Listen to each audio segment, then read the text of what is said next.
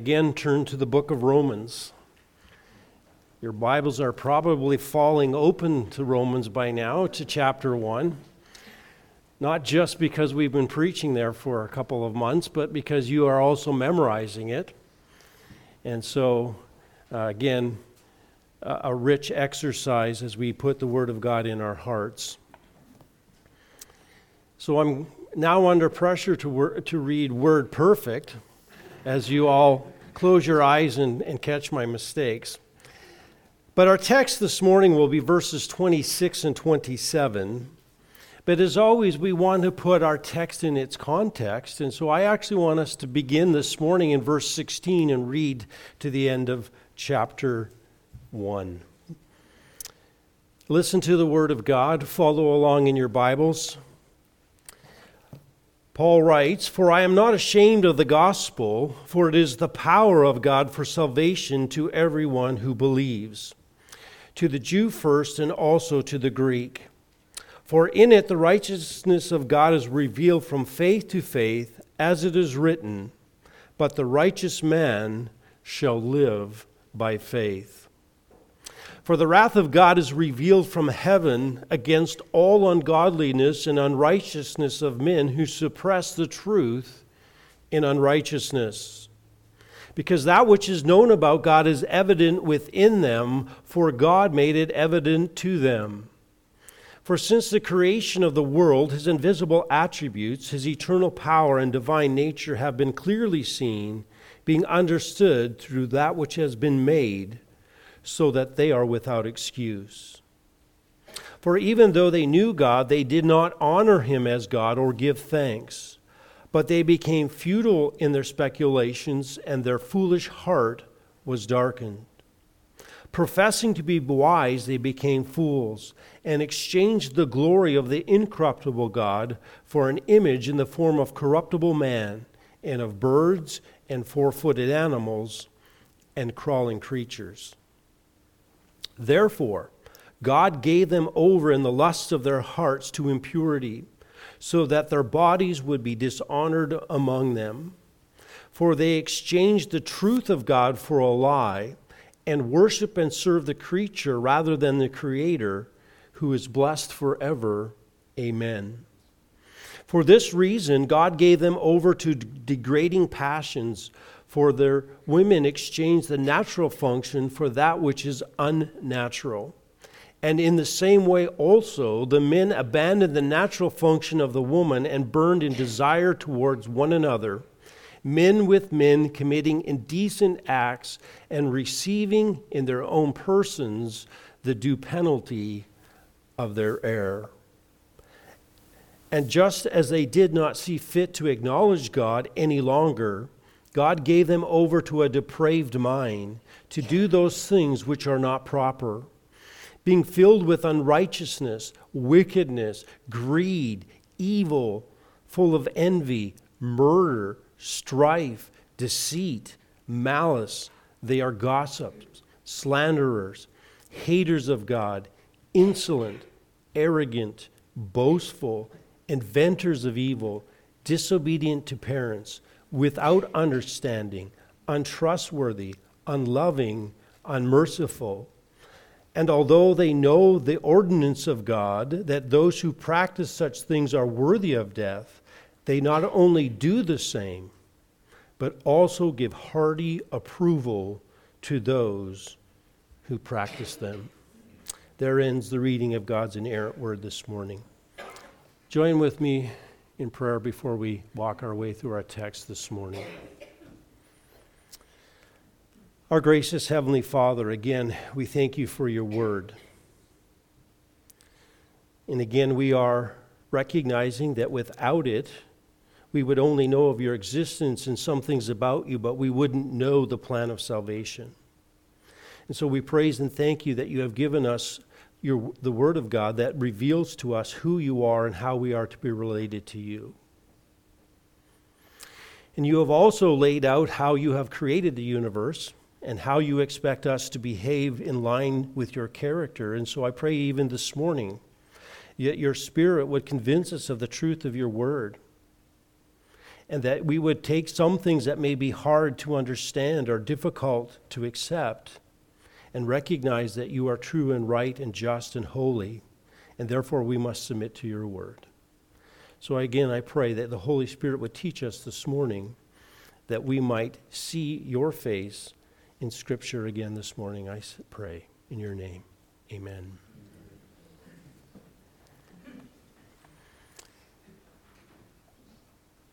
It wasn't that long ago that the, the Psychological Association put out the Diagnostic and Statistic Manual 3.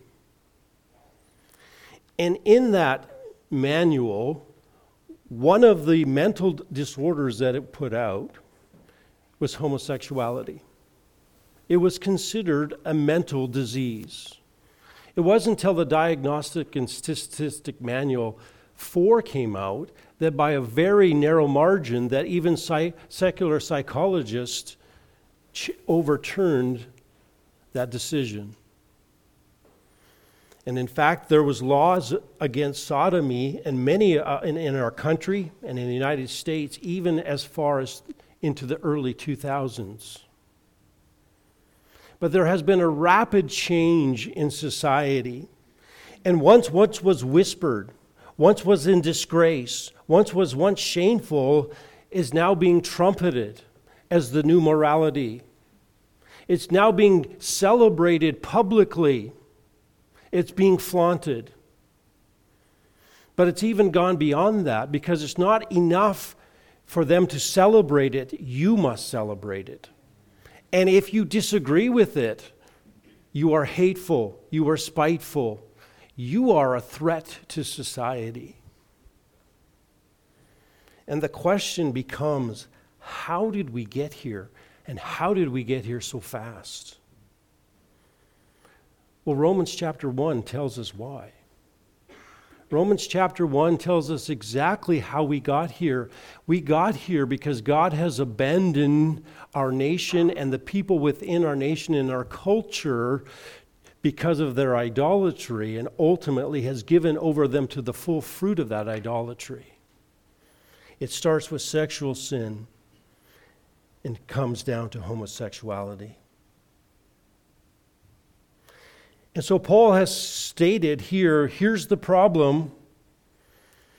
The reason we need to deal with all of this is because of God's wrath. God's wrath is coming against those who disagree with God. The need for the gospel, and the reason the gospel is so effective and necessary, is because the wrath of God is coming. And unless the gospel takes hold, you will suffer the consequences of God's wrath in this life and in the next.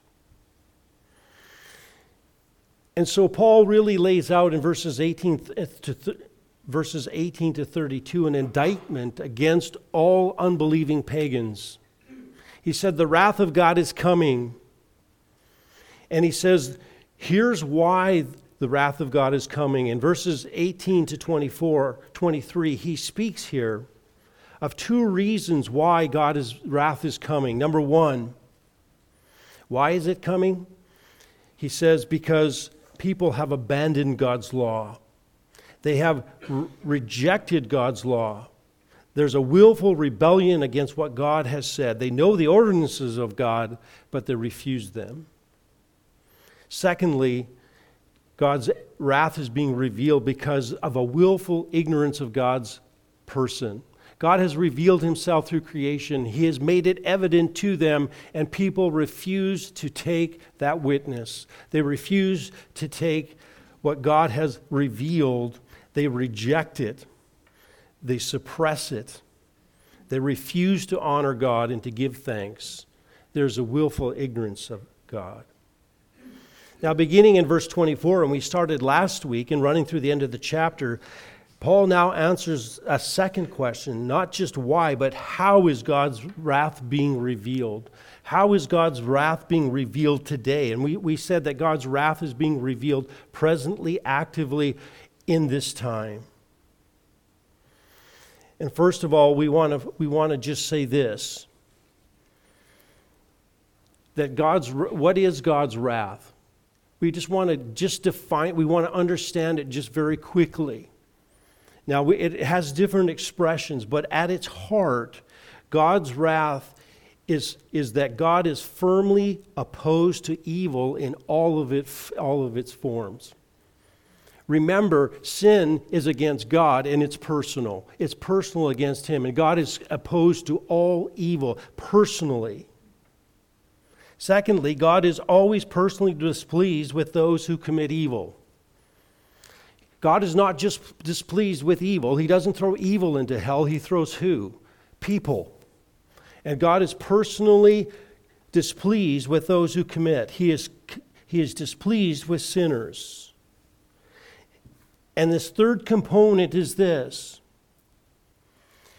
that God's wrath means that God is compelled to punish sinners on account of their sin. God's not just against evil and he's not just displeased with sinners, but he must punish sin and he must punish the sinner.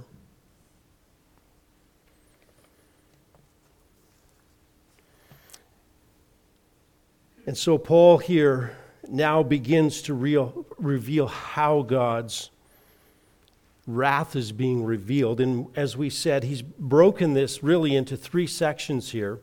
Each section starts with this idea of what? God gave them over. Verse 24, verse 26, and verse 28. And he's talking about God's wrath against those pagans who refuse to worship God in spite of the evidence that has been set before them. The first way the pagan experienced the wrath and abandonment is that God abandons them to what? Sexual sin. And we looked at that last week. He says, therefore, God gave them over what? In the lusts of their hearts to impurity. God doesn't make them that way. He simply withdraws his restraining grace and allows men to have what they, he wants. And the consequences that come. Note specifically, he abandons them in verse 24 to impurity, to uncleanness. It's almost used exclusively in the New Testament of sexual sin. And he did this, why? So that their bodies would be dishonored among them. And so God has given them over. Why would God abandon the idolater to sexual sin? Well, Paul says, For they exchanged the truth of God for a lie. They exchanged the truth that they saw in good of God in creation for the lie of idolatry. God abandons the sinner then to pursue the lusts of his heart and to commit sexual, to commit sexual sin of their idolatry. Now, today we're going to see a second way in which God abandons people in his wrath and he abandons them to degrading passions. He degrades them to a degrading passions. Notice verse 26 and 27.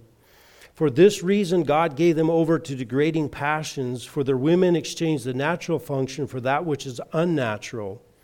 In the same way, the men also abandoned their natural function of the woman and burned in their desire towards one another.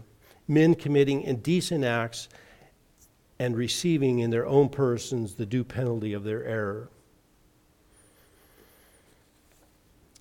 Now, in these brief two verses, Paul gives us really six truths or six statements about homosexuality. And we need to understand the teaching here, and we we need to make sure that we are determined to believe what is taught and to accept the Word of God on homosexuality as the final word.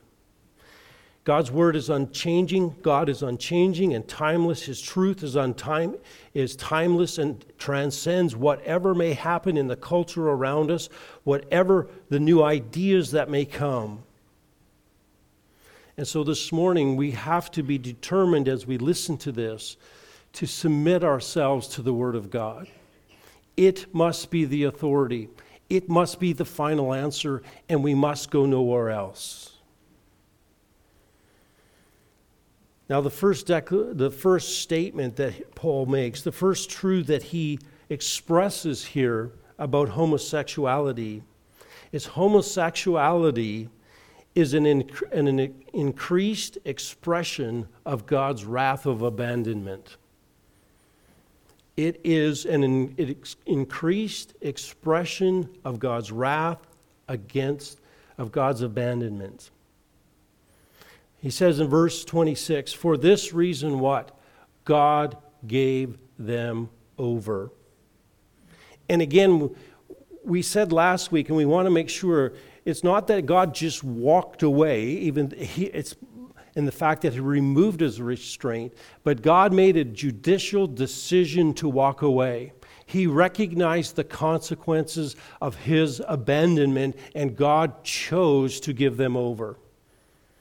God, God didn't just throw up his hands, but he made a judicial decision that he would abandon them and give them over. Now he says, for this reason, and that again, again refers back to verse 25. For they exchange the truth of God for a lie and worship and serve the creature rather than the Creator.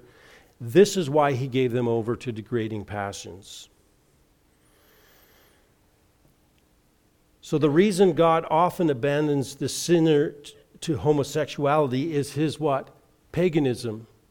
Because he refuses to uh, worship the true God, because he refuses to take the truth that he has, God gives them over.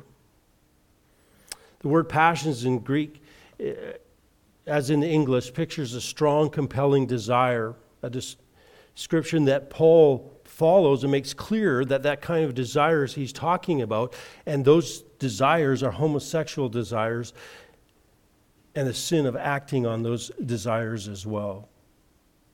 Now, it's interesting here because this, this word passions here is, is a little is a different word than the word lusts in verse 24 and it's it's an intenser word. It, it's a stronger word and it has the idea here of in verse 24 he gave them over to lusts.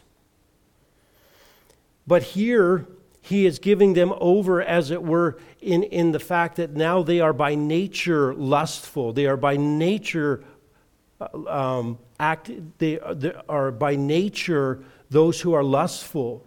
And it's, it's really out of these passions come, out of that nature of being lustful, come the actions that follow. And so there's a, there's a, there's a little bit of a, just a, of a ratcheting up here. Before he gave them over to a lust, but now he says they are, they are actually characterized by being lustful. This is who they are. There's this seething, uncontrollable passions that they have. One person says it, it, it, it is the idea, it's the disease condition out of which lust springs. Now we recognize that, and I just want to make it clear sin is not a disease. All right? We're not talking about anything physical here, but we're saying it's a disease of the soul. The idea here is that it, it is the condition, and now he has given them over to the condition of being lustful. And he says that degrading expression of God's wrath is homosexuality. And God invariably abandons pagans and pagan cultures to homosexuality. You only have to look at the history of the world. You will see it everywhere. In fact, the Greeks not only accepted homosexualities, but they wrote about it as being the ideal relationship. The Romans, it ran rampant. In fact, it's estimated that 14 of the 15 emperors were homosexuals. And every major culture ultimately turns this way. And as they as they turn to sin and as they as they often as they have conquered and as they as they have time, this is an expression that ultimately comes through. And every major empire has fallen. This has been part of the problem. This has been an expression that has come to fruition throughout the culture and in the leadership and ultimately softened the empire and they have fallen. It's interesting to note there's really only been three cultures that have resisted this in history Christianity, Judaism, and a religion that has really taken the principles of Christianity to some degree, Islam. Every other culture has had an ultimately led to an acceptance of this lifestyle. So make no mistake, homosexuality is often the expression of an increased sense of God's wrath, of abandonment. He has given them over even to a deeper sense of sin. Well, homosexuality is not only an increased expression of God's wrath, but Paul says here, secondly, that homosexuality dishonors those who practice it. He says, For this reason, God gave them over to what? Degrading passions.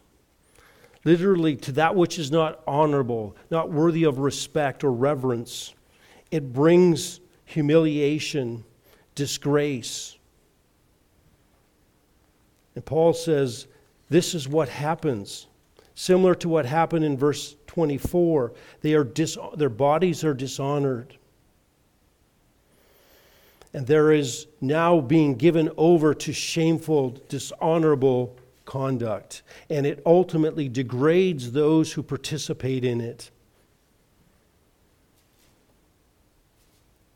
And so Paul says this actually brings homosexual behavior brings dishonor and shame to the entire person who nurses and pursues those desires. So Paul says it brings dishonor. Thirdly, Paul says not only does it an expression of God's wrath, not only does it bring dishonor, but he says homosexuality. Now listen to this very carefully. Homosexuality is a sinful choice. Homosexuality is a sinful choice. Notice verse 26. Their women exchanged, active verb, they exchanged the natural function for that which is unnatural, and in the same way, also men, active verb, abandoned the natural and burned in their desire for one another. Paul is very, very clear that, there, that the women what? Exchanged. All right? In other words, they gave up one thing for something else. There was, it, it, there, it's an aorist active tense here, indicating that these women made a deliberate choice to exchange the natural for the unnatural. This was a deliberate choice that they made to do this. Same with abandoned. It conveys a basic action that causes separation. Now, listen to this. It was used, for example, of the action of dismissing a wife. And it says that the men what? Abandoned the natural function. They dismissed, as it were, women and burned in lust for one another.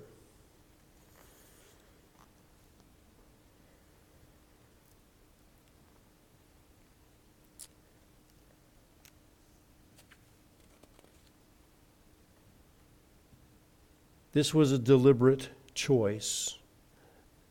They took those impulses, they acted upon them, and they went after them. Now, before we go too far, I just want to say this.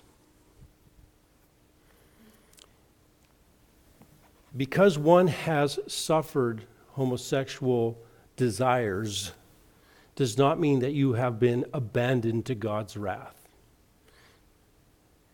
All right, I just want to make that clear. Because you have had sexual temptation in this area does not mean that you have been abandoned to God's wrath.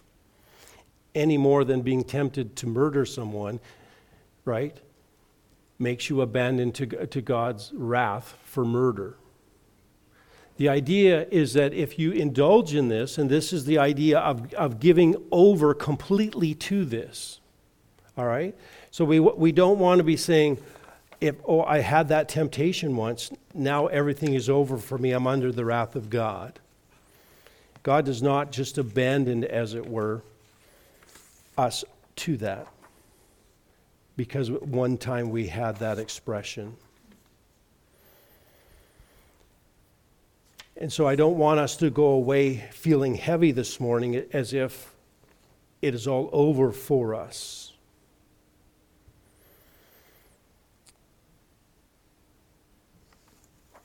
So Paul says this is a deliberate choice. This is a deliberate choice. And what's very interesting here is this is that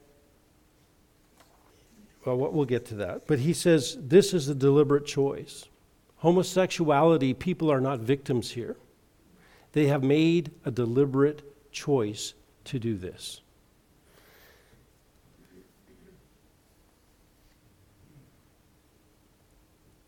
Fourthly, I want us to see this homosexuality is against the created order. Now, Paul spends most of his time in this text exactly there.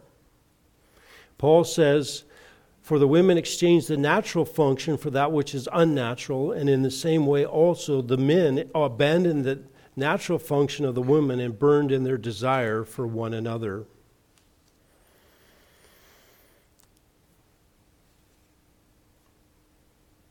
Now, Paul again addresses the women before the men, and there's been some debate as to why he's done that. Some have said, well, it's because women are less likely to be go down this track unless men go first.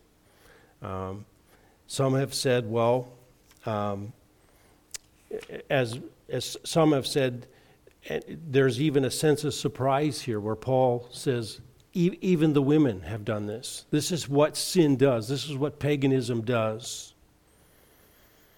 It could be that Paul actually just wants to, get, to put them first and he spends all of his time on the men. But either way, Paul, is, Paul says, first of all, the women exchanged the natural function for the unnatural. Now we have to define those terms. The word natural refers to that which is in keeping with the basic order of things in nature or in creation. Unnatural literally means against nature or contrary to the basic order of things in creation. So when Paul says unnatural, he means against the created order, what God has established in creation. Now it says the function here, and again, he uses it twice in these verses, and it's actually a euphemism. It's a, literally a, a, a word for a state of intimate involvement, that is sexual intercourse. And he's saying they have given up the natural function and they have burned for one another. Literally means to be on fire, it's an intense verb. And he says homosexuality is, is, is something that is, is ultimately causes you to burn. It's against the creative order, and it goes, it causes you to fall into sin deeper and deeper. You remember the men in Sodom when the angels showed up to Lot. And the angels came into his house, and the men of the city came to what? To lie with them. And God struck them with supernatural blindness. And you would think at that point they would be like, well, maybe there's something going on here. Maybe I ought to stop.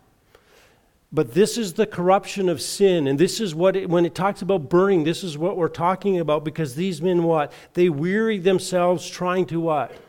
Find the doorway. They exhausted themselves because they were burning so strongly with this desire.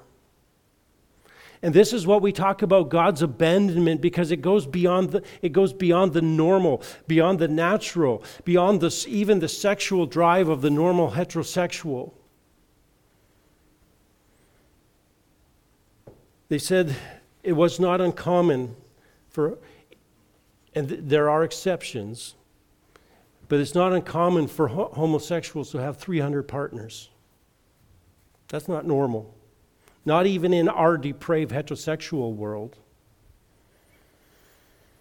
A coroner who did 60,000 who had did 60,000 autopsies said he could tell when a body came in that had been mutilated and and debased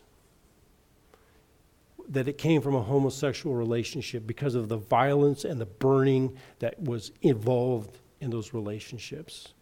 And this is what God says. When He gives it over, He gives them over completely, and they, they debase themselves and go even farther, and they burn unreasonably in passions that they cannot control.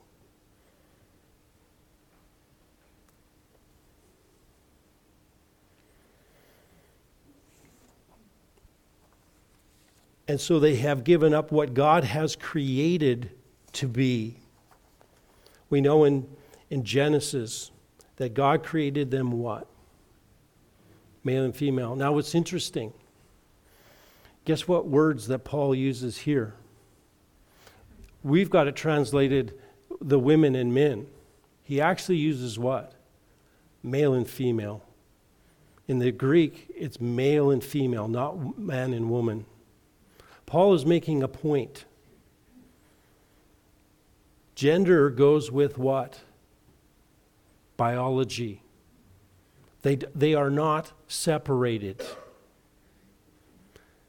Sexuality, God has created in a certain order, right? He created them what? Male and female. He said he created what? A, a, a, he created Eve and she was what? Suitable. She was the right kind for him. For this reason, a man shall what? Leave his mother and father, and the two shall become what? One flesh. There is no third category of homosexuality. There's no fourth category of, of transgender or any other gender. God created two. He based it in gender in the very beginning in biology. He created you with a body that was to be used for his glory in the, in the way that he intended it to be. He intended men to be men and women to be women and to exercise the bodies that God had given to them the way that he had declared it to be.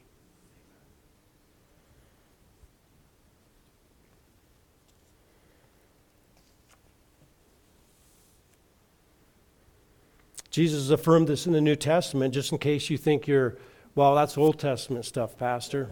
God's changed. Paul said the same, Jesus said the same thing. From the beginning of creation, God made them what? Male and female. There are two genders. And God has intended sexuality to be made between a man and a woman in the confines of marriage. And he says, when homosexuality takes place, it inverts what God has intended to be. It's interesting. There used to be this discussion of what? The homosexual lifestyle. Se- right? Sexual lifestyle.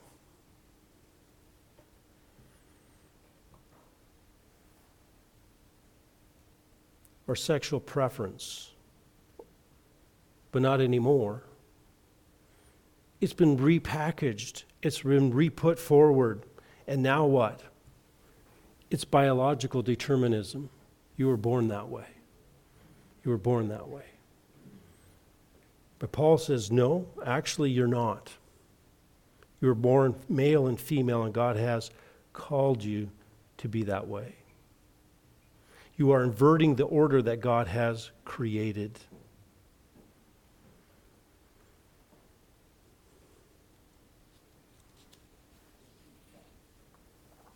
It is according to his design. He's designed male and female, he's designed how you are to behave and how that is to be expressed. And we must accept that.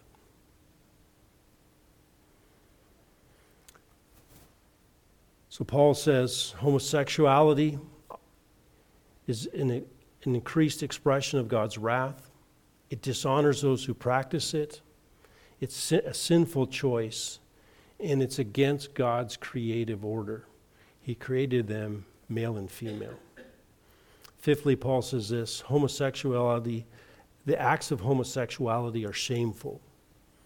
He says in verse 27 the men abandoned the natural function of the woman and burned in their desires towards one another, men with men commi- committing indecent acts.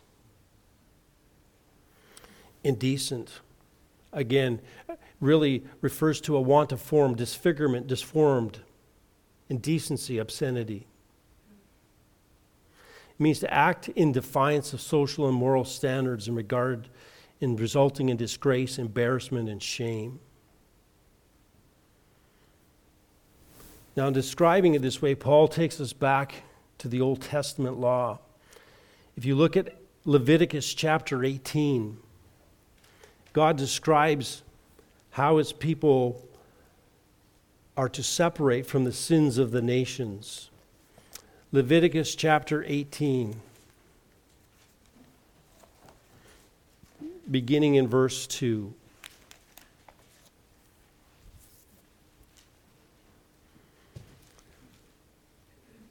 Well, beginning in verse 1.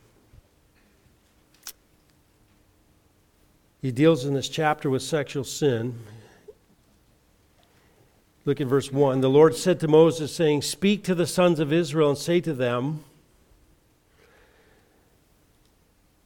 I am the Lord your God. You shall not do what you have done in the land of Egypt where you live, nor are you to do what is done in the land of Canaan where I am bringing you. You shall not walk in their statues. All right? You are to perform my judgment and keep my statutes to live in accord to, with them. I am the Lord your God. Now go down to verse 22. And here's one of God's sexual commands You shall not lie with a male as one lies with a female. It is an abomination.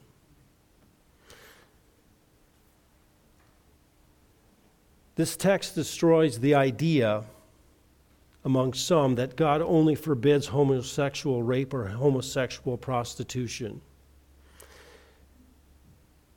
God, they would say God allows consensual homosexual relationship, but what Moses says here in verse 22 is crystal clear. All homosexual acts are forbidden.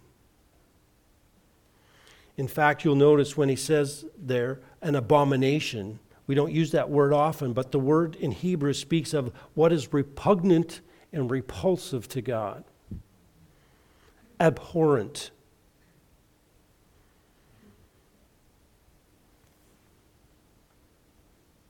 Says, Don't do this because what? If you're God's people, how can you be what? Doing something that's repugnant and repulsive to God, an act of re- clear rebellion against his design. chapter 20 of Leviticus, verse 13, Paul, Moses adds this insight. If there's a man who lies with a male and those who, as those who lie with a woman, both of them have committed a detestable act.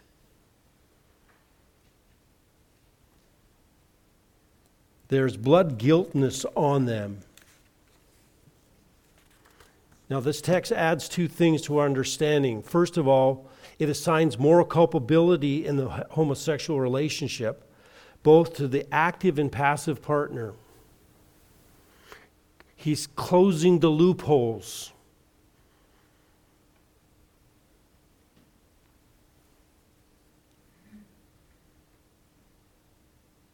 And it adds the, that the Old Testament Israel, when God was king, homosexuals' acts were requiring of death, the death penalty. Why? Why for this? Because it's an abomination, repulsive, and repugnant to God. Because it's what? Again, against his design. It's a clear act of rebellion against divine intention. Moses says they're detestable. This is God's view of homosexuality. Sixthly, Paul says this homosexuality comes at a very high price. Look at the end of verse 27. Those who commit these things receive in their own persons the due penalty of their error. Now, there's some debate as to what Paul means here. And to be honest, we can't be absolutely certain. I'll give you a list of some of the options. Some say it refers to the high psychological price of committing these sins as opposed to some others. And there certainly has been clear evidence that the suicide rate, depression rate, and other factors that go along with guilt of committing this sin are higher uh, than the normal heterosexual population. You'll be hard pressed to find them now, but they are there. Secondly, some refer to diseases such as AIDS, etc. Certainly, there are, we would say, with all pros- with being promiscuous, there's always going to be the danger of transmitted disease. Would we say that AIDS is a judgment specifically on homosexuals? No. It's given to it's often given to innocent people. But we do know that it is transmitted more in, in a community that is more active.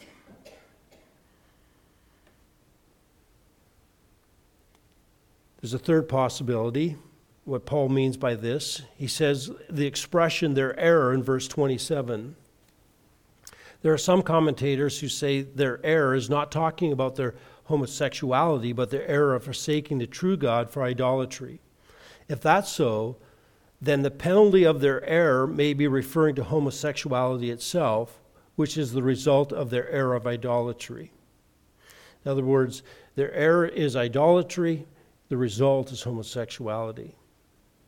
There's another possibility that it means uh, it refers to eternal punishment that they receive, the due penalty of themselves. Now, I would say that I think that there are, that God is speaking here of the wrath of abandonment and that the consequences are here. Certainly, we know eternal punishment is coming. But certainly, they are receiving within their persons, within their bodies, the due justice. And I think there is a sense in which maybe the first few ones are actually all tied together as God abandoned them to their sin.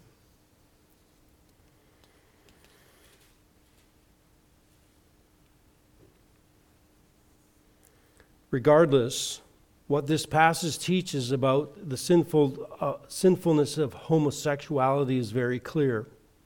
It is straightforward, it is not complicated, it is not hard to see. and it must be accepted. If the Word of God is from God and it is without error, then we must accept it. Yet, in spite of this clarity, many who within Christianity will still try to wiggle out, under the banner of Christianity, I should say, will try to wiggle out of this. As we said earlier, some would say he's only confronting non monogamous homosexual relationships. Now, if we work through the text, does it say that? It does not say that at all. Some would argue that you, um, others would say it's only dealing with abusive homosexual relationships. But is there anything about abuse here? Is there anything about rape or any other kind of activity here? No, in fact, it says what? They burn for what? One another. The implication is what? It's consensual.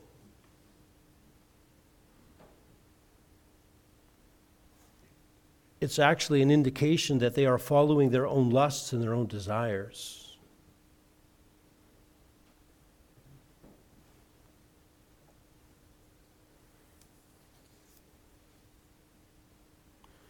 Others argue that he's only condemning homosexual acts. It's only the act that's the problem, not the desire. But Paul, but, the Bible says he gave him over to what? The lusts in their what? Heart. This is coming from them. right? The desire is sin.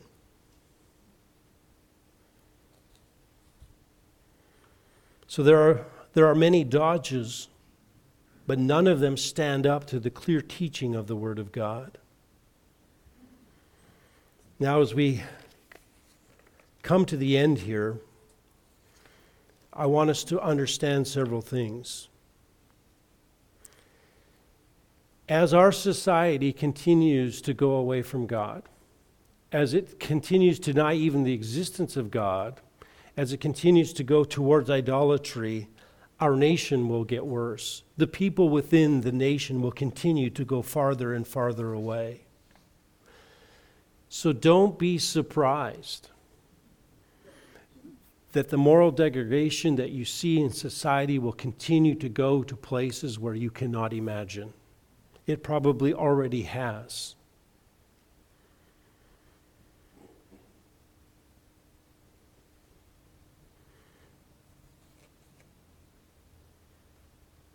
There will many be many people who will come along and make a case that we need to move on, that God has changed, that things are different, but God is unchanging. His word is unchanging. We must believe His word. Let us not be influenced by the culture.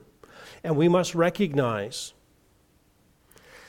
that the solution to our cultural problem is salvation of the individual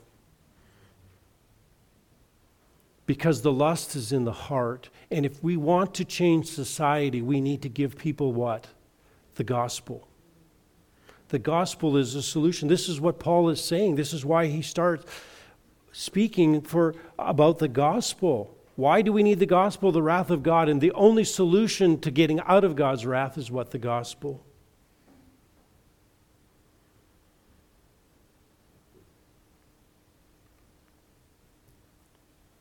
I want to say this. For those who are in homosexuality, that does not mean that God's wrath of abandonment has to be, per- be permanent. In other words, God can save you. He can change you. Paul said in 1 Corinthians chapter 6 what? Such were what? Some of you. And remember, believer, when you come to salvation, you are no longer who you once were. You are now classified not as a sinner, but as a saint. You are no longer identified with the sins of the past, but with your Savior.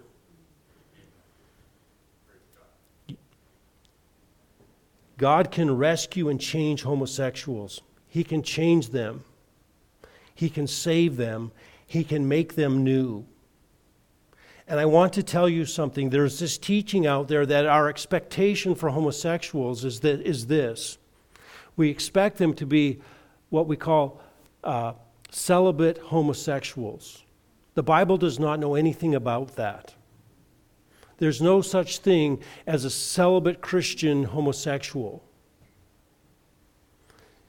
The very desire for homosexual sexuality according to scripture is sin. It is against God's design and it is sinful.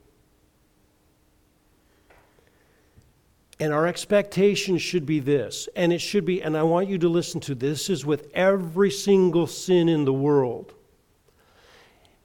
is that true biblical change as the Holy Spirit changes you and molds you and convinces you of the truth of Scripture is this that the sin that you perform that was automatic, easy, and comfortable, God will change you to obedience to Him so that the act of obedience will be just as comfortable and automatic and, and natural as the sin that you were.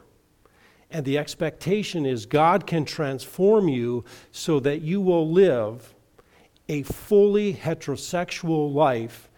And for most homosexuals who come to salvation, God has a design of marriage in Genesis chapter 1 that is expressed for them. And we would expect them to live out the design that God has created and His order in their life. It is not enough to stop a sin. We must be obedient and replace it with what God has commanded us to do.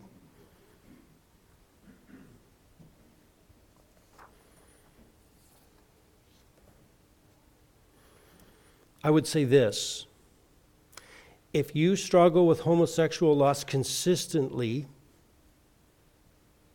and you act on it consistently, you're not a believer. It doesn't matter how, what profession you made. It doesn't matter how long you've gone to church. It doesn't matter how much you say, say you love Jesus. If this controls your life, Scripture declares for us in 1 Corinthians chapter 16 that's the mark of an unbeliever.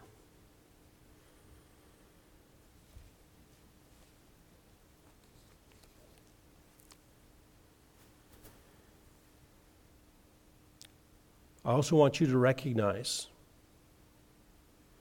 that as a believer, when these desires come, you must repent. It does not mean that if these pop up once in a while, you're an unbeliever, but you must repent of those desires. You must never give room for them. You must kill them.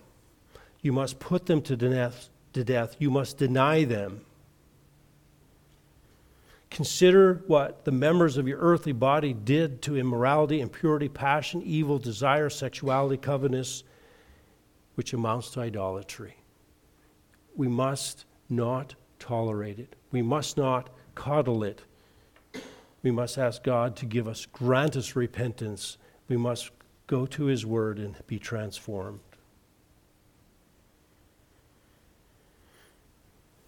There is victory in this area. If you're a believer, God says there's no temptation taking you but is common to man. God can what? He can give you victory. You don't have to live in defeat. If you're an unbeliever here today, God says actually, He can free you from the enslavement of homosexuality, from being enslaved in sin. Right? Paul said in Romans chapter 1 I'm not ashamed of the gospel, for in it the righteousness of God is revealed from faith to faith, as it is written, but the righteous man shall live by faith. By placing your faith in the Lord Jesus Christ, trusting in his perfect life and his sacrifice on the cross, his death and resurrection, and making him Lord of your life, he can transform you. He can change you. And he can make you into a a pleasing disciple of the Lord Jesus Christ. This is not the end. God can save. And so Paul says, here the wrath of God is being revealed, but guess what? The good news of the gospel means that God can rescue you from that wrath. He can change you and make you whole again. Let's close in prayer.